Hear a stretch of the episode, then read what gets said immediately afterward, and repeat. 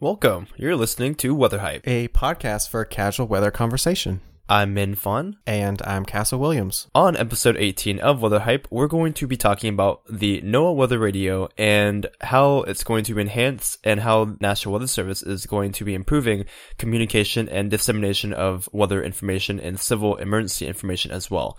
We'll be joined today by Dr. Tyra Brown, who is a project manager of the Office of Dissemination at the National Weather Service. We'll also be joined by Dr. Laura Myers, who is the director at the Center of Advanced Public Safety and also a senior research scientist at the University of Alabama.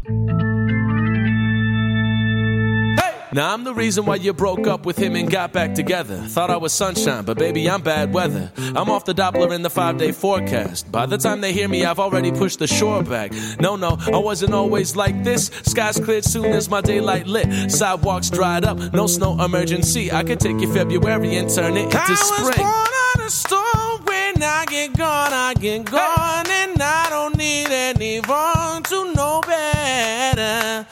Put your faith to the down or take. Thanks so much for being on the show, guys. Hi, great. Thanks for having us. Yeah, thanks for having us. Great to be here. And, uh, you know, we're going to be talking today about the NOAA uh, weather radio and how the future of the weather radio is going to be going. So, can you guys tell us a little bit more about what exactly the NOAA weather radio is? Sure. So, NOAA Weather Radio is a nationwide network of over 1,000 transmitters broadcasting uh, continuous weather and uh, emergency information to all 50 states, adjacent coastal waters, Puerto Rico, the U.S. Virgin Islands, and the Pacific Territories. The NOAA Weather Radio has been in existence since the mid 1950s, and it served as a primary uh, multi mission program broadcasting these official uh, warnings, watches, forecasts, and other hazardous information 24 7. And it uses broadcast radio frequency technology. So, Tyra, when you're saying it broadcasts information, so if there was a tornado watch or tornado warning, would people get that from their national uh, weather service on their weather radio? Is that how it kind of works? Absolutely, right. So, any official watch, warning, or alert that would come from a local National Weather Service forecast office, once that alert is issued, it could be received over, you know, uh, through a NOAA Weather Radio transmitter broadcast. Okay. And then all emergency stuff as well. So we're talking about things like uh, an Amber Alert for a missing child or, or uh, something like that. That would also go through the weather radio as well. Absolutely. And that's one of the great things about NOAA Weather Radio is that it is for weather hazards, but also non uh, weather emergencies. So, amber alerts, um, possibly silver alerts for um, maybe missing um, uh, seniors. Uh, if there were a chemical spill, oil spill, something like that. Um, so, those alerts could also come through the NOAA Weather Radio broadcast. Okay. Um, and so you were talking about the technology earlier about how they use um, radio transmitters to get the signal out. It's rather an outdated system. I mean, it works for sure, but it's a little bit antiquated in a way. And that's what you guys are going to be looking into, right? To see how it can be updated to better serve the public now. Yeah, so that's what you're you're absolutely right. So you know, again, it's been in um, existing since the mid 1950s, and so one thing that's good about NOAA Weather Radio. So first, it uses an analog radio technology, and so it has broadcasts that are found in seven different frequencies of the VHF public service bands. And so the analog radio technology works by converting sounds into electro- electrical signals and broadcasting the signal to a receiver, right? So that is a um, a limited type of dissemination um, or method for dissemination. Of course, now we live in a society that has, you know, all types of rich communication methods, right? So we've got our phones and we've got mobile devices, we've got web, things like that. So the one thing that's good about NOAA Weather Radio is that, you know, radio technology has you know uh, been around for a very very long time. So it's a it's a stable you know kind of reliable system but it is very limited now there's um, it's reaching technological obsolescence and um, just needing to keep pace with the new advancements in technology So, if people are interested in getting a weather radio or they're just now hearing about it on this very podcast, where is somewhere they can get one? Or are there any resources out there that can help people actually get these radios for their house or in their oh home? yeah, absolutely. So um, NOAA Weather Radio can be found in a variety of places. So you can go to local pharmacies, your grocery stores, um, outdoor and recreational types of stores, Amazon.com or some other online shopping place if you wanted to just uh, do a, a, search on weather radios. And they range from a, about twenty to hundred dollars, depending on the features you want. Mm. So hmm. there's some that sit like a desktop. There are some that are really cool. They have um, flashlights and solar power and can charge up your cell phone, and they oh, have wow. hand crank yeah, so let's just say you are in a, you know, severe weather event and your power goes out. So a lot of these units are the NWR is battery backup. So you'd have that there. Then you can also plug in um, other devices, you know, for a quick charge you might need until you're able to have power restored. So again, that's one of the great things about NOAA Weather Radio. You know, you always want multiple ways to be you know get your alerts and warnings but it is a very reliable backup source so we definitely uh, recommend that people have one, especially if you live in high weather um, uh, areas. We were um, talking about how reliable it is with NOAA Weather Radio and, and how it's such a great technology. And you and uh, Dr. Brown have been working on trying to improve how the National Weather Service uh, kind of disseminates weather information in general. And y'all have been doing some research about that. Can you tell us a little bit more? We're focusing on particularly at this moment, NOAA Weather Radio, again, because that has been for so long a primary weather information dissemination um, system that we've used. So we focus there, but the idea is to look at how do we deliver as an agency, right? Um, how do we do a mass dissemination of the weather information? How do we deliver weather information to the public? And so broadly, that would include alerts, warnings, advisories, and just general weather information, your general forecast. But because uh, warnings and watches are so very important, we specifically focused on those components of weather information for this study. Last year in the National Weather Service, in response to some um, best practices and reports and studies on how we can modernize the National Weather Service, how we can improve our products and services to the public, um, from those recommendations, we internally created a, a new process called transformational change. And so that is a new process that is helps us have an objective and transparent decision making process that will guide any significant organizational or operational change within the National Weather Service. So, one of the tenets of transformational change for us in the Weather Service is um, as an agency is to create a transparent process. And at the foundation of a transparent process for us is engaging our stakeholders and our core partners, right? So I really am excited about this positioning on what we're doing. So we've identified here's a system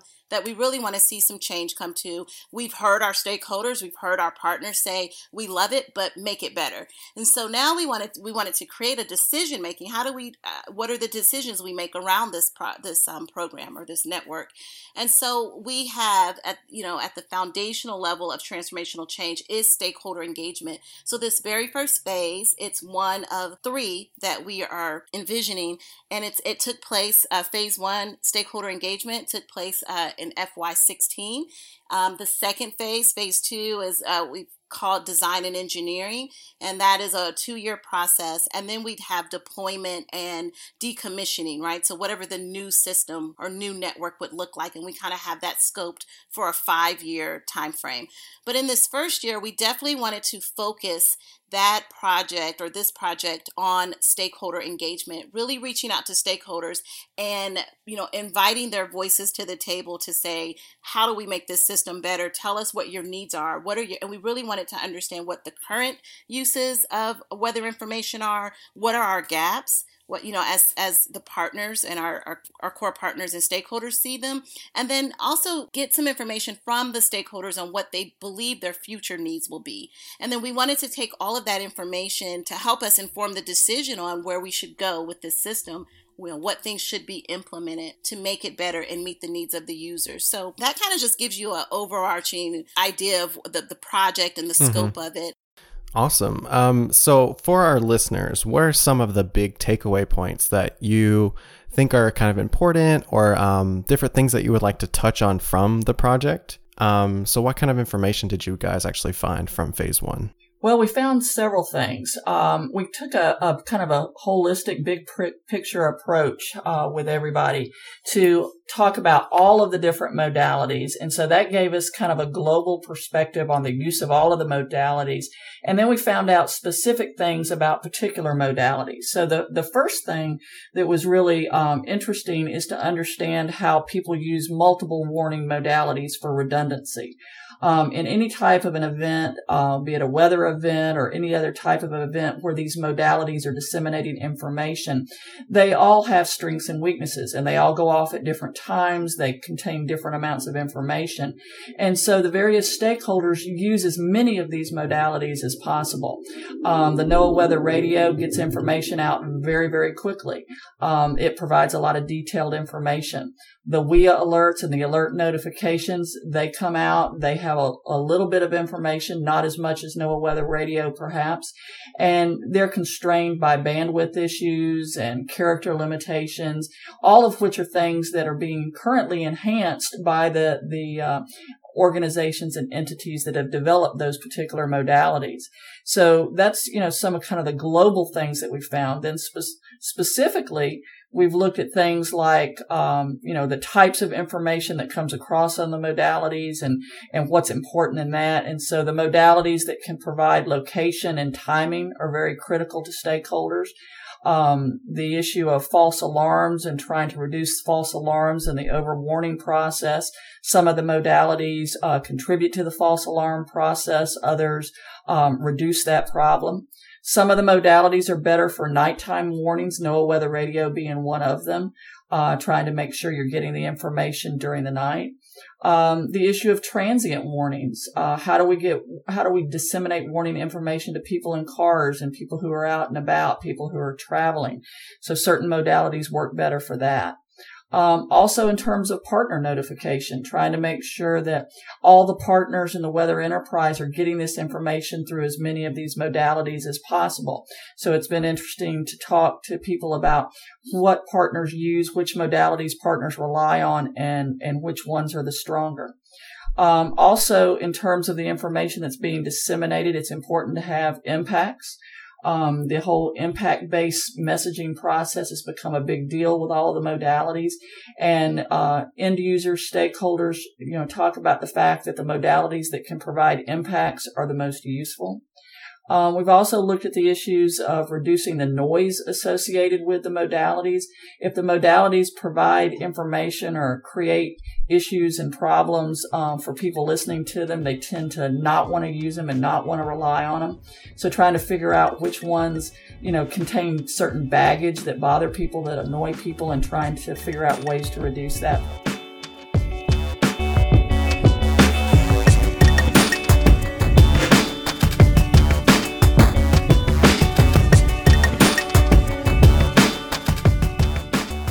So, some of our listeners may not be as familiar with certain social science methods that are used to obtain this type of information. So, could you kind of break down or walk through a little bit of the different techniques that you may have used to get those results?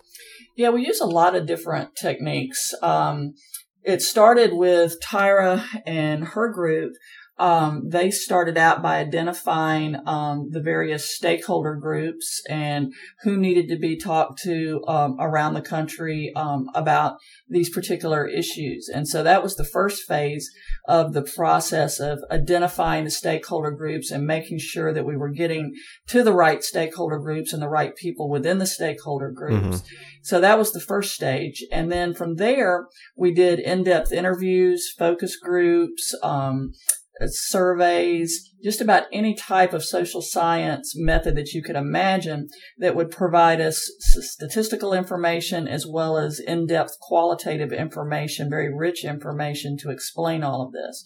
So I think the interviews and the focus groups were the most productive in regards to, you know, finding out these issues and determining patterns mm-hmm. and trends between different stakeholder groups. And I forget if you uh, mentioned it, but who was uh, in the focus groups that you guys were um, talking with and, and surveying and, and talking uh, about with this project? You know, as Dr. Meyer said, there were uh, when you think about this, uh, who's a stakeholder?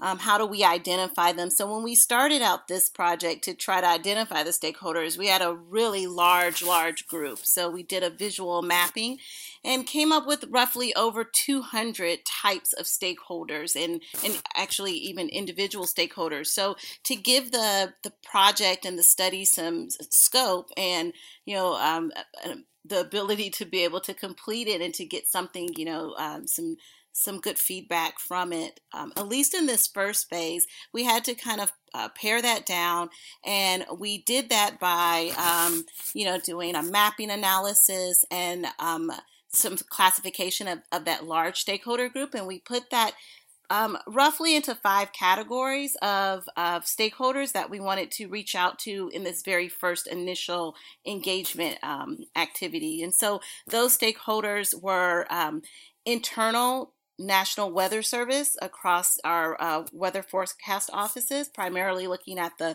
meteorologist in charge or the hydrologist in charge, trying to reach out to the warning coordination meteorologists, who are the ones at the local office who interface with the public and with our partners, emergency management partners, and um, entities like that. So there was an internal government reach of, of Weather Service and some FEMA um, counterparts um, that look at preparedness and um, you know FEMA mobile apps and things like that. Another area were broadcasters. So we reached out to broadcast meteorologists as well. We reached out to and, and stakeholders within the community of emergency management at state and local levels. And then we reached out to uh, what we put in a category as uh, technology or industry and slash technology. And so those were companies or businesses that manufacture or develop weather alerting, weather information technology, or consumer devices. And so we had a few of uh, representatives from that category as well. And you know, when we are talking about all these things, it's important to to understand the different perspectives from all the um, diverse stakeholders that we do have that that use our product and everything else. Um, then it comes into the idea what what did they kind of say? I, I know we mentioned at one point that um, I had a question a long time ago when I saw your presentation, your poster at the NWA conference in Norfolk, and um, one question I had was, is the NOAA Weather Radio going away? Could it possibly go away? And based on what you discussed with your stakeholders, they seem to actually really like that technology and like the NOAA Weather Radio itself, right? Yeah, absolutely. So we found that you know, of this first subset of stakeholders that we reached out to, you know, overwhelmingly there, you know, there was a, a very positive um, response to NOAA Weather Radio. Everyone that we talked to said, you know, we, they definitely wanted to see NOAA Weather Radio, keep that technology, keep that modality, sorry, keep that modality there. But with that, they'd also like to see some improvements to NOAA Weather Radio. So, and they and they talked to us about what that would look like. Um, so they said overwhelmingly they'd like to retain NOAA Weather Radio in some form, but also improve it. And where they wanted to, they were really specific and uh, very interested in seeing improvements. Were with the warning information, so that that information is storm based and geo targeted. They also wanted us to work on um, resolving some of the uh, transmitter location and maintenance issues, but definitely they wanted information that is more detailed, rich um, content, and again, that had some storm based or geolocation capability. So, when you're saying geographic located or geo based located, when we're talking about, let's say, a tornado warning or a severe thunderstorm warning, um, and the way it works right now is the National Weather Service will draw a polygon. And if you're right. located within that polygon and the, the weather radio will kind of sound off for the people who are in that area. So if we're talking about geolocated, um, how would that differ from what it is currently now? Yeah, so that would then bring so with and and again it was you know this being able to um, it would increase the accuracy, right? That's what would potentially we mm-hmm. would hope for the accuracy and, and precision of the of the warning area. And so basically, um, we would then hope that you could accurately depict the threat area with um, with warning polygons, and so that's not available now. But that's one of the uh, uh, an idea that came up in a lot of the conversations. So geo targeting. So essentially, you know, you could envision this as if you are in a, a, area where a tornado warning or let's say a hurricane watch or warning w- was issued, then you can kind of get really more granular information. So it wouldn't be for that entire county, right? You can um, have that more uh, focused and, and more precise to where you are. One of the other things is um, that we've seen also in some um, some weather apps is that if I live in Florida and I can have my alerts and warnings if I travel to a family member that lives in maybe Oklahoma, different type, different area, different types of alerts and warnings, but mm-hmm. being able to uh, be alerted to warnings or potential severe weather in areas as I travel to. So those are some of the things that we were looking at as far as what geo targeting and that technology would bring to an advancement or an enhancement to NOAA Weather Radio. Okay, I might have misspoken then. I think because um, if the polygon happens in a part of the county, then the whole county would get the weather radio would go off if they live in that county. Is that how it would be currently right now? That's how it is currently now. Yes. Okay, perfect. Okay, so I had misspoken. I had um I meant to say that uh because I think I used to have a weather radio, but mine broke. so it's been it's been a few years since uh since I used to have it. But I remember, yeah, it would it would say a, a tornado in the western part of the county that I live. But I remember when you programmed the weather radio, it um you program it by county, so county you can codes. get the alert for for counting. Yeah, exactly. Like mm-hmm. the same code. I forgot what the yep. SAME stands for. But okay, so perfect. So then what you're saying would be the geo located or the um that aspect would then fine tune it and make it more uh, precise in a way, as opposed to just um, a whole entire county being uh, alerted on the weather radio. Correct. Yeah, and that's what I, I, I was mentioning about the false alarm issue. Mm-hmm. When they're issued county based, that contributes to the false alarm perception because when it's county based, if the tornado occurs in the polygon, then the rest of the county doesn't see it. And so that's perceived as a false alarm. Mm-hmm. So both NOAA Weather Radio and sirens are generally county based. And so, you know, the idea is with both of those technologies, can we do something to, you know, um, integrate the geolocation and the polygon that makes it more precise? And that's what the public's telling us. The public's saying that that's the information they want. Otherwise, they get irritated that they're being asked to take action mm-hmm. when in fact it's not going to affect their location.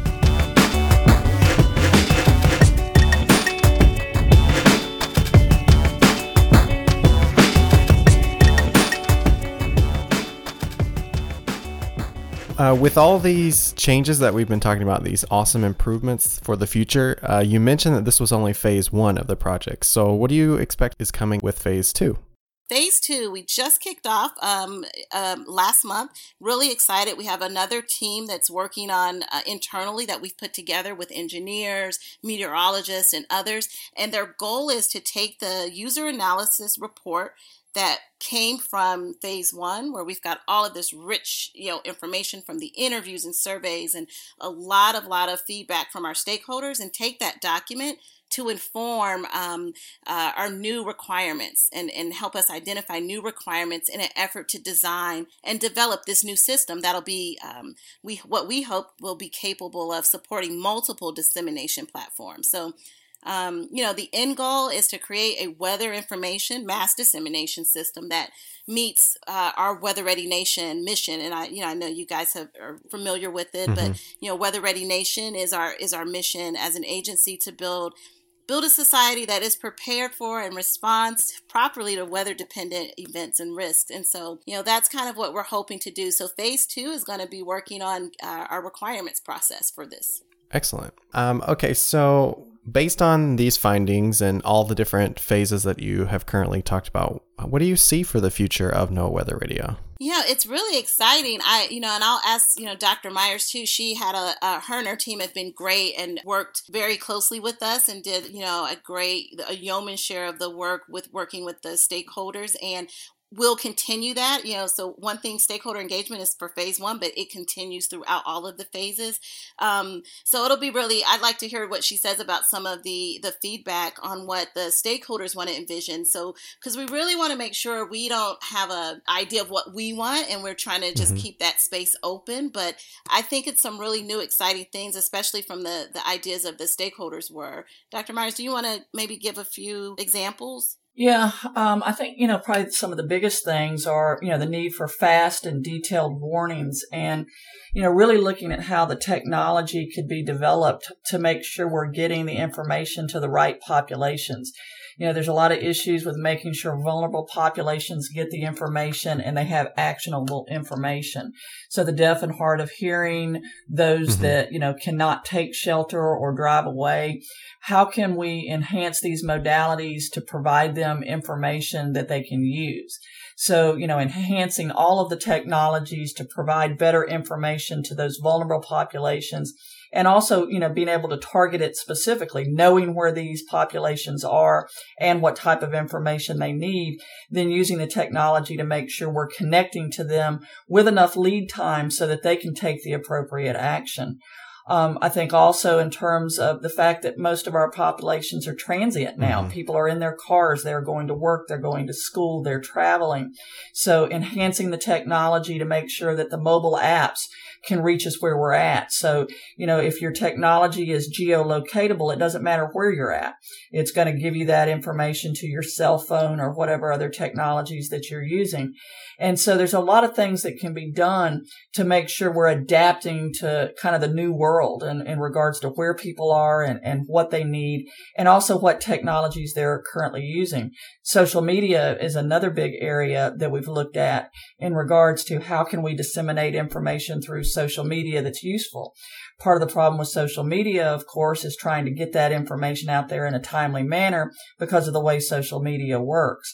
But it provides a lot of other functions. So learning how to use social media better to provide situational awareness, uh, to educate the public on, you know, what actions they ought to take. So there's a lot of work that can be done with that. And there's also the technologies that can be applied to social, social media content to give us information to confirm mm-hmm. what the Weather Service um, technology is providing. So social media analysis of location and impacts and that type of information. So that's some of the things that, that have uh, been discussed with some of the partners. Another big thing that, that I have found real interesting is the need for all clear information. We talk about these modalities and, and pushing out the warning information, but what they're asking for is could the technology be utilized to give them an all clear? People don't know when they're supposed to come Such out of their point. shelters, when it's safe to move along. And so, you know, enhancing the technologies to be able to do that. That sounds kind of like even at a college campus when they send out an alert and they say, you know, I've I've been here at ECU and they do a great job.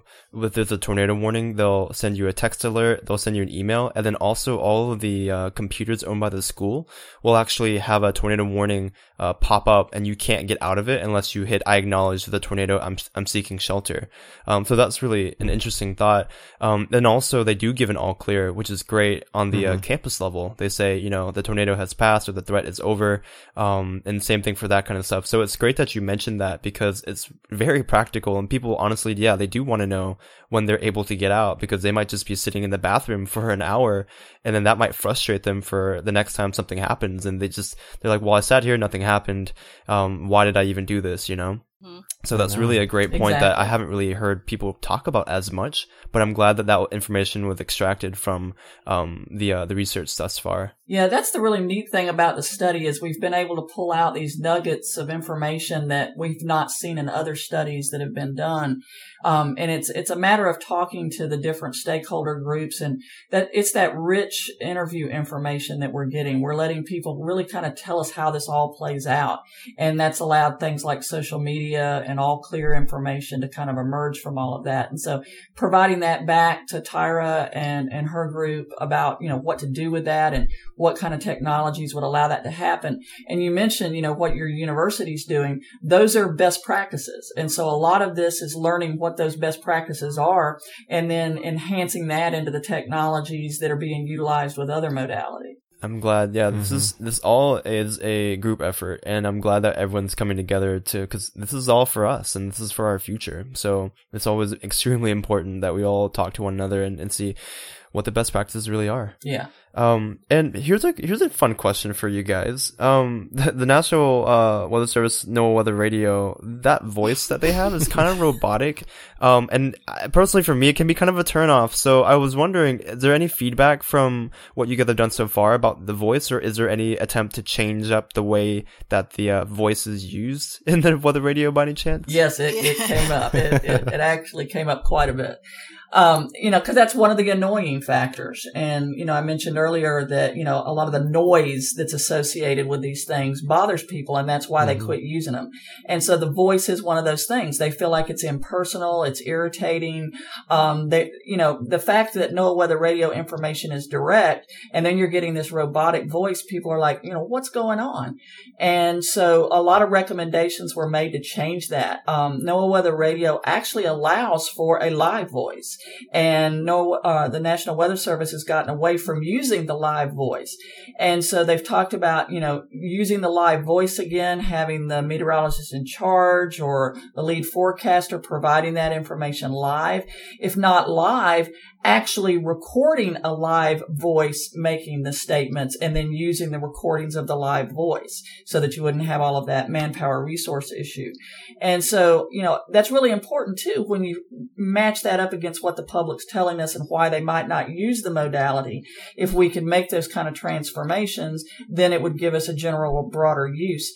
And what's interesting is a lot more people would use it. That's what they're telling us is if these changes could be made, more people would use them. They would find them less annoying, less irritating, and it would overcome some of those problems. outside of the report, um, as I've gone to different uh, conferences and workshops, I've gotten, you know, if someone sees me and sees me standing by a poster or a presentation about NOAA weather radio, I'll get, you know, inevitably I'll get someone that comes over, you know, "Do- when are you guys going to do something about that voice?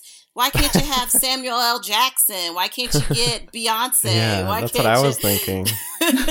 Morgan, Morgan Freeman. Freeman. So I said, okay, well, Yeah. you know, we could try that. I don't know if we they'll fit the National Weather Service in their schedule, but uh, it would be pretty cool to listen to one of those voices. I mean, it could be a GPS system where you Yeah, can have an gonna like Australian voice GPS. or a British voice or I don't know. That could be uh that could be in the future, but I'm I'm glad that's definitely being looked at as well.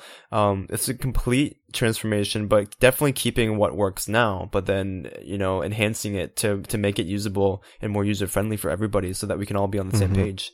That's great stuff. Yeah.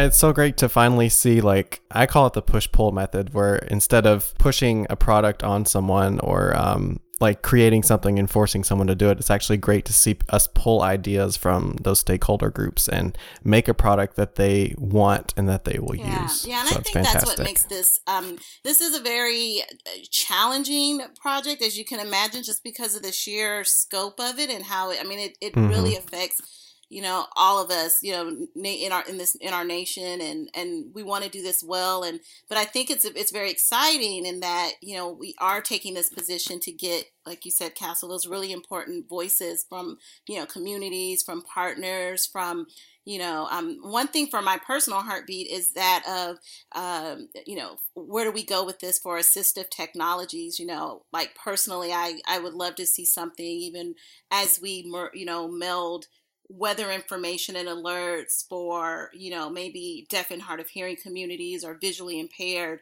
and something really cool like wearable devices right so if um, you have a, a, a, Right. a watch that goes off and can you know maybe buzz you or flash or do different things um, i think you know there's just kind of this really large cool landscape and uh, where we can co-develop these new these new ways of, of um, providing this really timely weather information to protect and save lives. Awesome. Do you guys have anything else that you guys would like to add? Well, for me, it's just um, you know I'm really we're really excited and you know to have this opportunity to be on the podcast, and you know I think you'll I don't know if if, if people are interested, we'd love to f- have feedback, comments. Um, I I don't know if you'll my my information's available, and so um um we love to you know answer any questions we have, and also take any feedback or suggestions, and you know to the team going into phase two. So wanted to offer that as well. Yeah, the more information that we can gather, the better. And that's the neat thing about the meth- methodology of this project is,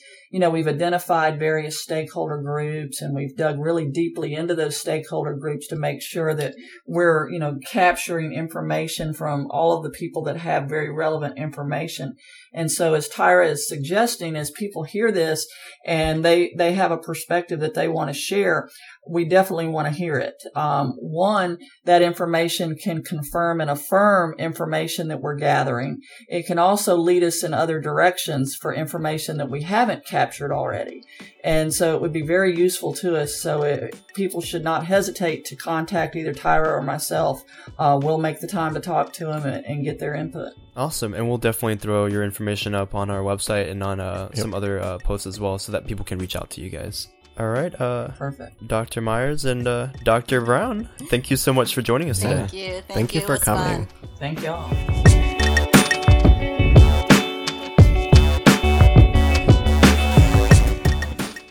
So you can find us in a variety of places, including the facebook.com slash weatherhype or weatherhypepodcast.com. You can also find us on Twitter at weatherhype, both words, weather and hype, or you can send us an email at weatherhype at gmail.com. If you feel like you want to and you like our podcast, we'd love for you to review us on iTunes and any of your Android uh, podcast apps. So until next time, we should probably say happy Thanksgiving. Sure. Whatever. You can do that. happy Turkey Day, y'all. You be good, eat good food, and then go shopping on Friday. We also have season two coming up, so keep an eye out for that. Yes, we will because 2016 is almost over, yo. Yo, I'm trying to eat this yogurt and run to the bus. It's crazy. Season two, big changes. Season two. All right, now we're just ranting. Anyway, until next time. Until next time, stay, stay hyped. hyped. All right, I gotta go.